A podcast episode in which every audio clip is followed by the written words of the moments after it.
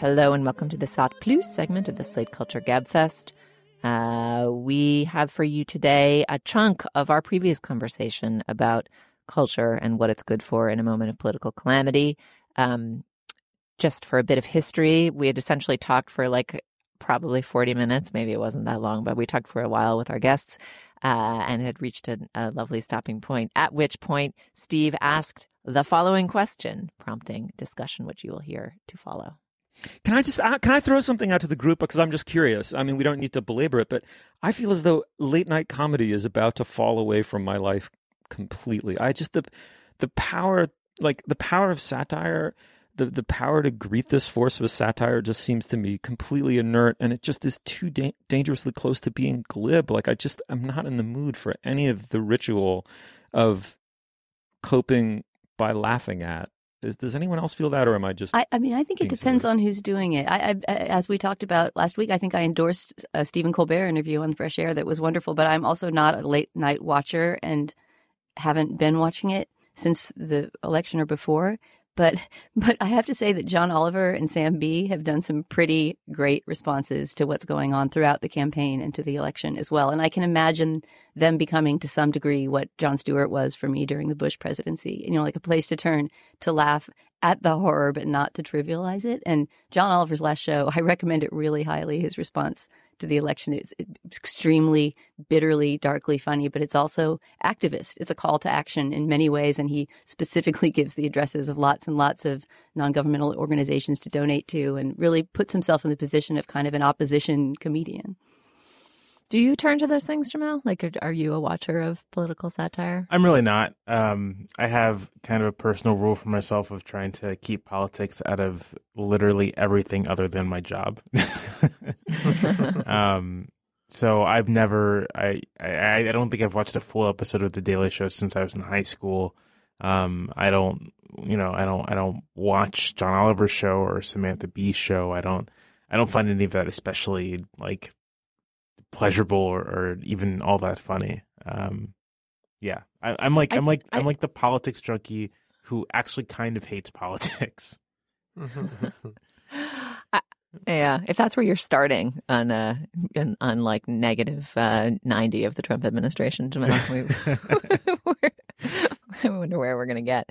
I do think there's an opportunity for those shows to become more vital. I know what you mean, Steve, and I'm not sure if you watched the SNL this week, but they began with the Kate McKinnon, Hillary Clinton character just performing Hallelujah. I'm curious how you responded to that. I haven't seen it, but there was an absolute divide in the responses I saw on my Twitter timeline. It was like people saying, you must watch this, and posting the clip, I'm in tears, and other people saying, what a piece of garbage, that was a horrible idea. I found it moving, but I understand both sides of the argument. I mean, I think there were a set of people who say, you fucking had Trump as a host. You guys are these inert shills.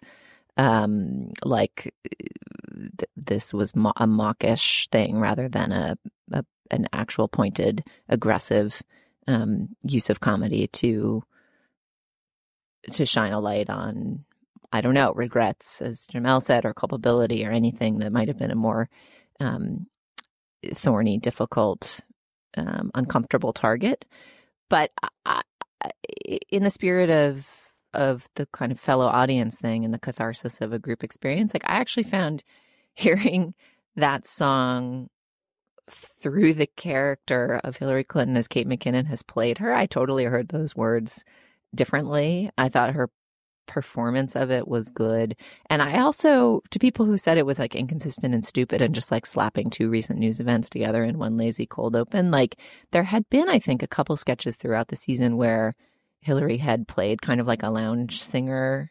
There was I think during the primary with Bernie, there were a couple lounge singer sketches. There are elements of that, yeah. So the notion of her as this chanteuse was sort of built into the character. I don't know. It worked for me. It's all about respecting various different, I respect the critiques of those who found it terrible. But I felt there was so much heart to McKinnon's. I mean, whatever. Part of it was like, oh, I guess Kate McKinnon won't be playing Hillary Clinton for the next 4 years, and they're going to have to figure out if they can line up Alec Baldwin forever. Like, not that that's our most pressing concern. Baldwin has already said he doesn't want to keep doing Trump. Yeah, I see why. I'm sure. So anyway, I know what you mean. Like, I feel like at this initial moment, Steve, it's just it does feel glib, but I think that won't last. I actually wanted to shout out Seth Meyers did his monologue the night after is worth looking up. It was good, sort of about his mom and Hillary Clinton, and was very earnest and moved. And I don't think Seth Meyers is ever going to be the biggest talk show host in the land, but I think he's a smart, astute guy. I don't think it's fair for us to say that, you know, culture is a thing that helps us survive in times of crisis, and then exclude comedy from that realm. You know, there has to be. There's not anything that comedy can't in some way help someone deal with. I'm not excluding comedy. I'm just saying that there was a general tone of glibness, and that anything can be treated with a degree of glibness, and it's oh, totally agree. I mean, American TV trivialize anything. What we've sterilized over the last 10 years in this culture via glibness, it will boggle the mind of historians if this thing goes as badly as it looks like it could. And I just, for now, I totally agree that switch will flip, and I'll go back to laughing like a, you know, like the rest of us, but we're not yet somehow. All right. That was Slate Plus for this week. We'll be back again next week. Thank you so much for your support for the work that we do and for listening.